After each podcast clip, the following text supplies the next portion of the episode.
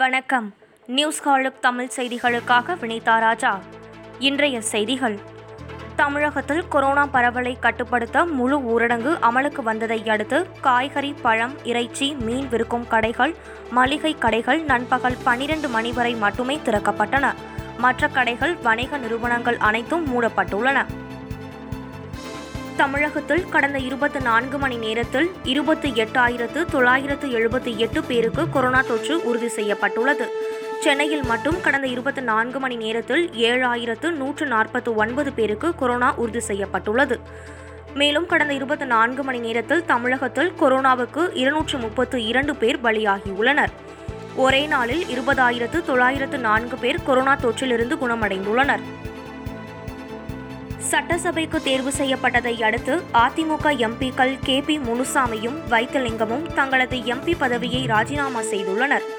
ஒரே நேரத்தில் இரண்டு மன்றங்களிலும் பதவி வகிக்க முடியாது என்பதால் ஏதாவது ஒரு பதவியை ராஜினாமா செய்ய வேண்டிய சூழல் ஏற்பட்டது.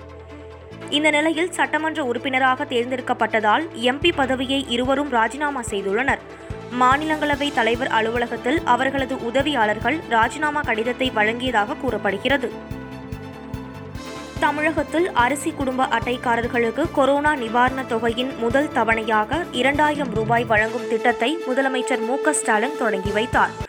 இன்று தலைமைச் செயலகத்தில் நடைபெற்ற நிகழ்ச்சியில் அரிசி குடும்ப அட்டைக்காரர்களுக்கு முதல் தவணை கொரோனா நிவாரண உதவித் தொகையாக இரண்டாயிரம் ரூபாய் வழங்கும் திட்டத்தை தொடங்கி வைத்தார்.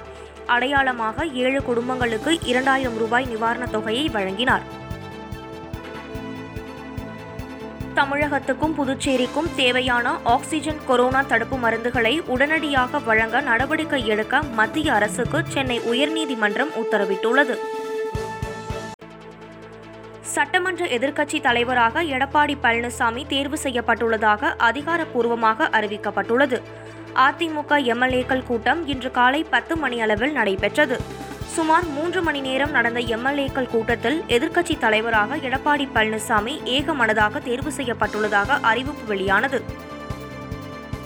தமிழக சட்டப்பேரவையின் தற்காலிக சபாநாயகராக எம்எல்ஏ கு. பிச்சாண்டி பதவியேற்றுக் கொண்டார். அவருக்கு ஆளுநர் பன்வாரிலால் புரோஹித் பதவி பிரமாணம் செய்து வைத்தார். சட்டப்பேரவை தேர்தலில் திமுக வெற்றி பெற்று ஆட்சி அமைத்துள்ளது. நாளை சட்டப்பேரவை கூடும்போது புதிய எம்எல்ஏக்களுக்கு தற்காலிக சபாநாயகர் கு. பிச்சாண்டி பதவி பிரமாணம் செய்து வைப்பார். பிளஸ் டூ மாணவர்கள் தேர்வு விவகாரம் தொடர்பாக முதலமைச்சர் மு ஸ்டாலினுடன் கலந்து பேசி முடிவெடுக்கப்படும் என தமிழக பள்ளி கல்வித்துறை அமைச்சர் அன்பில் மகேஷ் பொய்யாமொழி தெரிவித்துள்ளார். மேலும் தற்போதைய சூழலில் மாணவர்களின் நலனே மிகவும் முக்கியம் என தெரிவித்தார். பிற மாநிலங்களில் மாணவர்களுக்கு எவ்வாறு மதிப்பெண் வழங்கப்பட்டு உள்ளது என விவரங்களை கேட்டறியுமாறு உயர் அதிகாரிகளுக்கு உத்தரவிட்டுள்ளதாக அமைச்சர் கூறினார். நீட் தேர்வு குறித்து செய்தியாளர்கள் எழுப்பிய கேள்விக்கு முதலமைச்சர் மு ஸ்டாலின் அதிகாரிகளுடன் ஆலோசித்து முடிவை அறிவிப்பார் என அமைச்சர் அன்பில் மகேஷ் பொய்யாமொழி தெரிவித்தார்.